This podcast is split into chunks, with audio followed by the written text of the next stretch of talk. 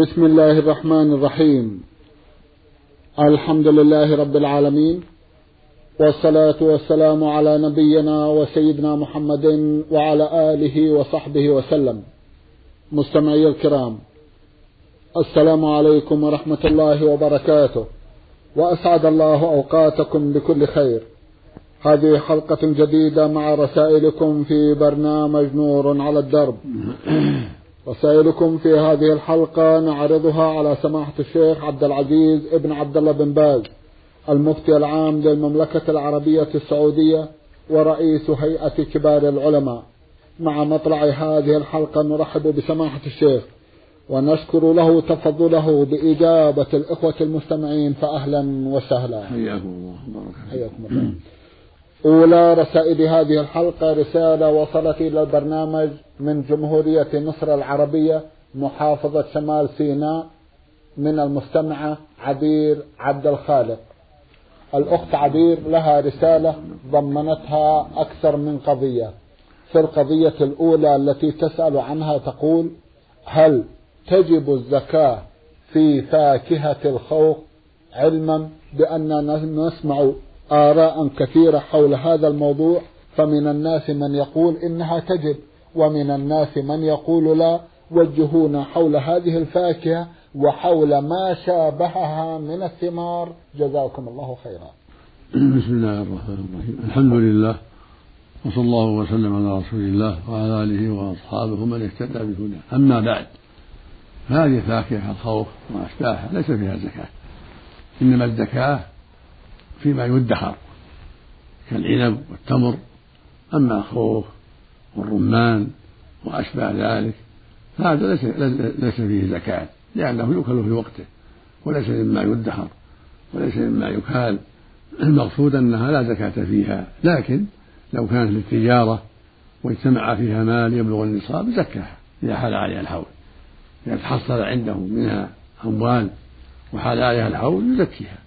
أما إذا كانت للأكل يأكلها أو يهديها وليس يترتب عليها مال يحول عليه الحول فلا زكاة فيها أما الخوف وغيره إذا كان يباع ويحصل منها أموال يحول عليه الحول فهذا كله فيه الزكاة يكون من من عروض التجارة مثل ما تجب الزكاة في الملابس للبيع الأواني للبيع نعم. الأراضي للبيع وأشبه ذلك نعم. بارك الله فيكم. سماحة الشيخ ما هو الضابط في هذا الموضوع حتى يستفيد كل مزارع؟ الضابط أن الزكاة فيما يكال ويدخر من الأطعمة. فيما يكال ويدخر من الأطعمة. نعم. مم. هذا أما ما لا يكال ولا يدخر كالفواكه فهذه لا زكاة فيه. نعم. بارك الله فيكم. هناك من قال لهم إن الزرع الذي لا يسقى عليه زكاة. فهل ما قيل صحيح؟ نعم فيه زكاة العشر. نعم. بسبب المطر أو بعروقه فيه العشر. فيما سقى السماء له العشر. إذا كان حبوب أو ثمار كالعنب والتمر نعم. نعم. أما الفاكهة فلا. ما فيها شيء. الفاكهة سواء سقيت بالمطر أو بغيره؟ نعم ما فيها شيء. إلا إذا كانت للتجارة للبيع والشراء. يقتنيها ليتجر فيها. طيب. إذا حل الحول على دراهمها على ثمنها, أثمانها نعم. زكيها. بارك الله فيكم جزاكم الله خيرا. أختنا تسأل تقول هل تجب الزكاة على أثاث المنزل وبالذات الأثاث الكامل مثل غرف النوم الكاملة وغرف السفرة وما أشبه ذلك؟ ليس فيها زكاة. أثاث المنزل. نعم. ليس فيه زكاة. الفرش والسرر والكراسي والأواني. كلها ليس فيها زكاة لأنها للاستعمال. طيب. ليست للتجارة. هذه للاستعمال ليس فيها زكاة. جزاكم الله خيرا. مم.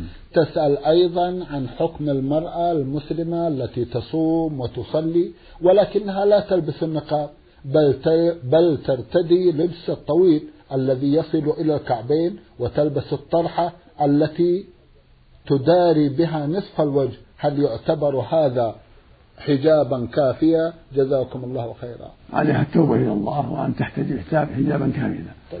تستر الوجه كله عن الأجنبي. وهذا هو الواجب لقوله تعالى وإذا سألتموهن متاعا فاسألوهن من وراء حجاب. يقول الله سبحانه في سورة الأحزاب وإذا سألتموهن متاعا فاسألوهن من وراء حجاب. ذلكم أطهر لقلوبكم وقلوبهن. ويقول سبحانه في سورة النور ولا يبدين زينتهن إلا لبعولتهن وآبائهن. الآية. والوجه هو أعظم الزينة. نعم. نعم بارك الله فيكم. سماحة الشيخ من النساء من تعمل في مزرعة وتعمل برعي الغنم أو رعي الإبل أو البقر وما أشبه ذلك كيف تنصحونها بكيفية الحجاب؟ تعمل ولا بأس إذا كان ما في اختلاط ولا خطر. طيب. تعمل ويكون لها النقاب تحط النقاب النقاب يظهر فيه العين أو العينان نعم. والباقي مستور. بارك الله ولا حرج في ذلك. بالنسبة لحجاب بقية الجسم كيف يكون ذلكم اللباس؟ الملابس العادية. الملابس تستر الرأس وتأسر البدن كله. نعم. نعم. ملابس هذا الزمان لها أوصاف ولها طرق في كلها تكون ملابس ما فيها فتنة. إذا رآها الرجال فتنة. نعم. تكون ملابس ليست فيها أسباب الفتنة. وتكون سادرة لجميع بدنها حتى قدميها. نعم. بارك الله فيكم جزاكم الله خيرا. تسأل أختنا هل يجوز للمرأة المسلمة أن تجلس وتتحدث مع زوج أختها بوجود الأهل أم لا يجوز ذلك؟ لا حرج أن تتحدث المرأة مع الرجال مع التستر والحجاب وعدم الفتنة لا بأس مع زوج أختها أو أخي زوجها.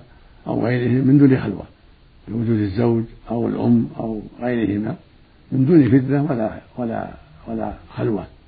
يعني على طريقة ليس فيه فتنة حديث عادي ليس فيه فتنة ولا تساهل ولا كلمات خبيثة تجر إلى الفساد بل الحديث العادي الذي ليس فيه فتنة وليس فيه شر.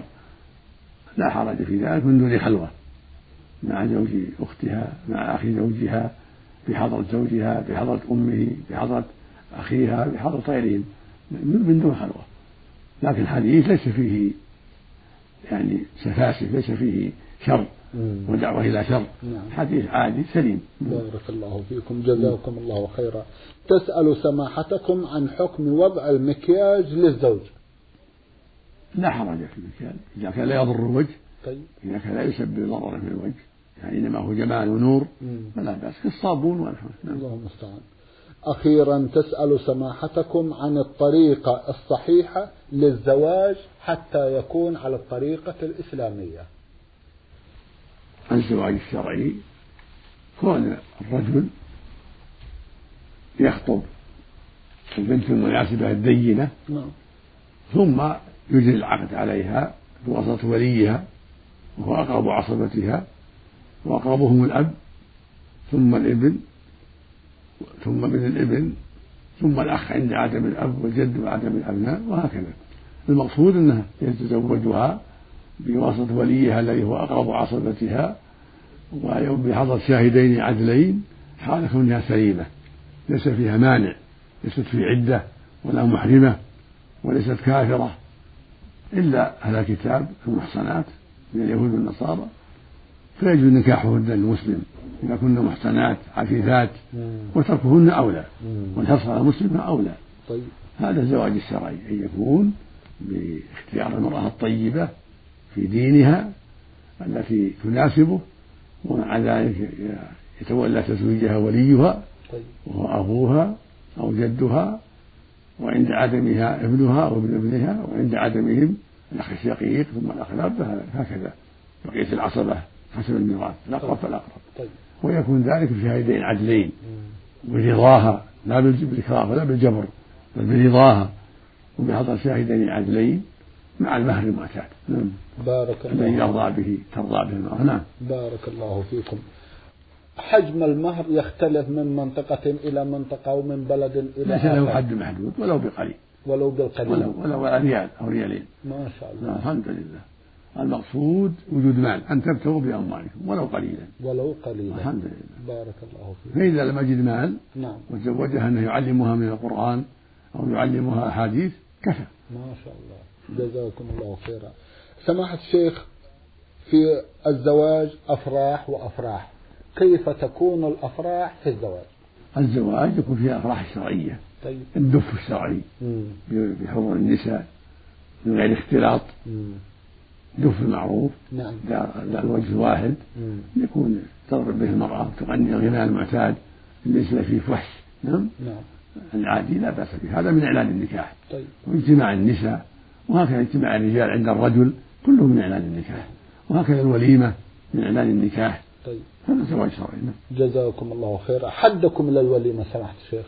الحد الذي ترونه للوليمة مقداره. لا يكون فيه إسراف طيب. يكون فيه اقتصاد ولو بشهر أو شيء. مثل ما قال النبي لعبد الرحمن بن عوف قال أولم ولو بشهر. طيب. النبي صلى الله عليه وسلم قال لعبد الرحمن أولم ولو بشهر.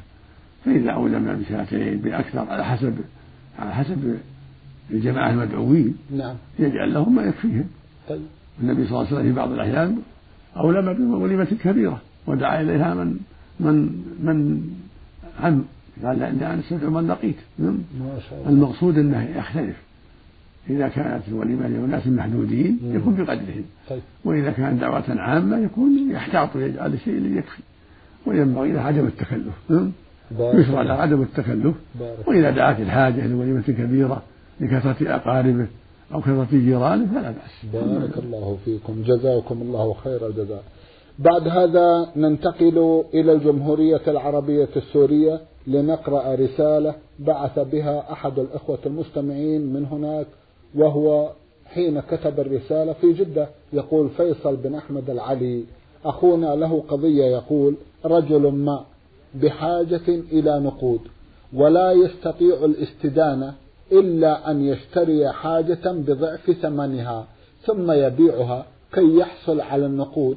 مثال على ذلك أن رجلا استدان سيارة ثمنها في السوق خمسمائة ألف ليرة. وعندما استدانها لمدة سنة اشتراها بتسعمائة ألف ليرة ثم باعها بخمسمائة. فهل هذا العمل جائز؟ علما بأن كلام الناس قد كثر في هذا. فمنهم من يقول إنه ربا ومنهم من يقول إنه جائز. فما هو توجيه سماحتكم؟ الصواب في ذلك أنه جائز. هذا اللي عليه جمهور أهل العلم لا حرج في ذلك. الحمد لله. وهذا يسمى بيع التقسيط. فإذا كانت السلعة عند البائع موجودة عنده قد حازها وملكها ثم باعها على إنسان بالدين بأقساط معلومة ثم المشتري باعها بأقل ليقضي حاجته من زواج أو غيره فلا حرج في ذلك. وقد ثبت في الصحيحين من حديث عائشة رضي الله عنها أن أهل بريرة باعوها بأقساط. باعوها نفسها بأقساط. كل سنة أربع درهم وقية تسع سنين. بأقساط نعم. واشترت عائشة نقدا. فالمقصود أن الأقساط أمر أمرها معروف حتى في عهد النبي صلى الله عليه وسلم. فلا بأس أن يشتري الإنسان السلعة بأقساط ثم يبيعها بنقد أقل لحاجته للزواج أو لبناء مسكن أو لقضاء دين قد أشغله أهله أو ما أشبه أو ما أشبه ذلك. لكن يكون البائع قد ملك السلعة. قد حازها حصلت عندها للسلعة مو يبيع شيء عند الناس. نعم. النبي قال لا تبع ما ليس عندك. طيب. وقال صلى الله عليه وسلم لا يحل سلف البيع ولا بيع ما ليس عندك. ونهى أن تباع السلع حيث تتاح حتى يحوزها التجار إلى رحالهم في يبيع سلعة قد ملكها وحازها. لا بأس. أما يبيع عند الناس سلع عند الناس ثم يشتريها لا ما يجوز والمشتري يشتري السلعة التي عند الإنسان الذي قد ملكها يشتريها بأقساط معلومة ثم إذا قبضها وحازها يبيعها بعد ذلك ويقضي حاجته ولو بأقل ولو بضعف. والنبي صلى الله عليه وسلم اشترى في بعض الغزوات اشترى البعير ببعيرين إلى ابن الصدقة. صلى عليه وسلم. اللهم صل وسلم عليه. ما هي نصيحتكم للتجار حينئذ سماحة الشيخ حتى لا يستغلوا حاجة الفقراء؟ نصيحة للتجار أن يتقوا الله. وأن لا يبيعوا السلعة إلا وهي عندهم. قد ملكوها وحازوها طيب. وأن يحرصوا على التخفيف والتيسير وعدم كثرة الثمن. يرحموا إخوانهم المحاويج نوصيهم بالرحمة للمحاويج طيب. وأن تكون الأثمان مناسبة حتى لا يضروا إخوانهم. لأنهم ما جاءوا إليهم إلا عند الحاجة. فالوصية للتجار أن تكون الأرباح خفيفة مراعاة لحاجة إخوانهم. جزاكم الله خيرا وأحسن إليكم. بعد هذا رسالة وصلت إلى البرنامج من أحد الإخوة المستمعين يقول المرسل ألف حاميم الودعاني. أخونا رسالته مطولة بعض الشيء يقول فيها التزمت بالشريعة الإسلامية أنا وزوجتي من قبل ثلاث سنوات فقط حيث قطعنا حبل الاختلاط بغير المحارم ومنعت نفسي من مصافحة النساء.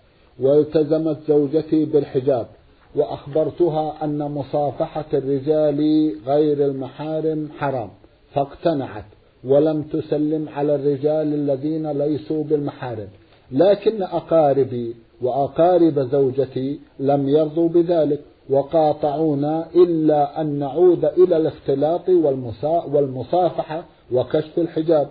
ونحن لا يمكن أن نعود إلى ما يدعون إليه من معصية الله بعد أن وفقنا الله للطريق الصحيح غير أن زوجتي متأثرة وليست مرتاحة وأمها قاطعتنا وأقسمت أننا لا نسلم عليها لا أنا ولا بنتها حتى نعود للماضي القديم ونسلم على القريب والبعيد كما كنا نفعل من قبل وهذا لا يكون. لأنه عمل مخالف للشريعة الإسلامية ولا طاعة لمخلوق في معصية الخالق. فأرجو أن توضحوا لنا يا سماحة الشيخ وتوضحوا لهؤلاء الناس حتى لا تصاب قلوبنا بالمرض. جزاكم الله خيرا. لقد أحسنتم والحمد لله. ونسأل الله لكم الثبات على الحق والعافية من مضلات الفتن. ونوصيكم بالبقاء والثبات على ما أنتم عليه. وعدم طاعة أولئك. ولو قاطعوكم لا تطيعوهم ولو قاطعوكم. للحديث الذي ذكرته في السؤال يقول النبي صلى الله عليه وسلم لا طاعة للمخلوق في معصية الخالق. ويقول صلى الله عليه وسلم إنما الطاعة في المعروف فأنتم التزموا بما أنتم عليه من الاستقامة وعدم المخالطة لمن يعصي الله وعدم مصافحة المرأة للرجال الأجانب وهكذا عدم التساهل بالصلاة وعدم السهر الذي لا يرضاه الله كل ذلك عليكم بالاستقامة دائما في صحبة الأخيار وعدم صحبة الأشرار والمحافظة على الصلاة في أوقاتها في الجماعة وعدم مصافحة النساء. لا الرجل يصافح المرأة ولا المرأة تصافح الرجل الأجنبي. تصافح محارمها كأخيها وعمها لا بأس أما الأجانب فلا. الرجل لا يصافح المرأة الأجنبية والمرأة تصافح الرجل الأجنبي. فعليكم تقوى الله وعليكم بالثبات وأبشروا بالخير. ولو قاطعكم الناس ولو قاطعوكم ولو هجروكم أنتم على الحق وهم على الخطأ. نسأل الله لنا ولكم الثبات على الحق. نسأل الله الهداية للجميع. اللهم آمين. جزاكم الله خيرا وأحسن إليكم. بعد هذا رسالة من اليمن بعثت بها إحدى المستمعات رمزت إلى اسمها بالحرفين ألف وميم.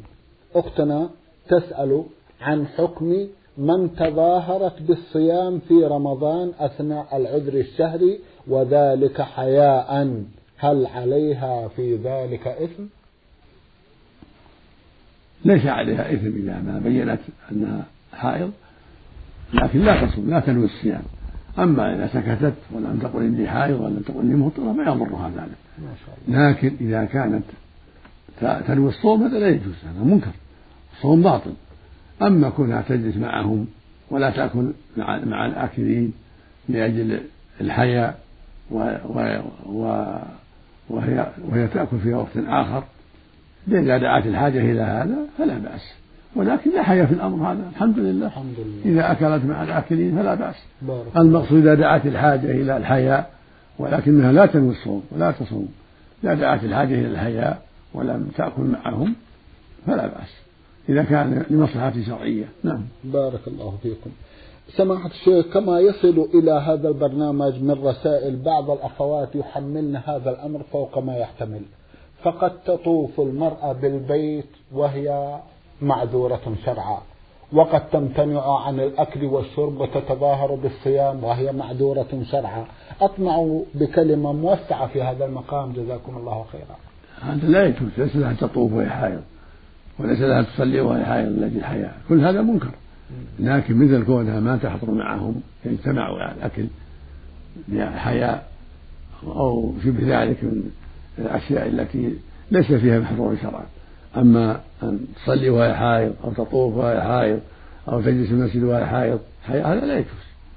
لا تفعل لا تفعل لا تفعل المنكر الذي حرمه الله على الحائض. أما كونها مثلا تستحي أن تجلس معهم يشرب القهوة أو شرب الشاي أو الأكل تروح لمحل آخر حياء من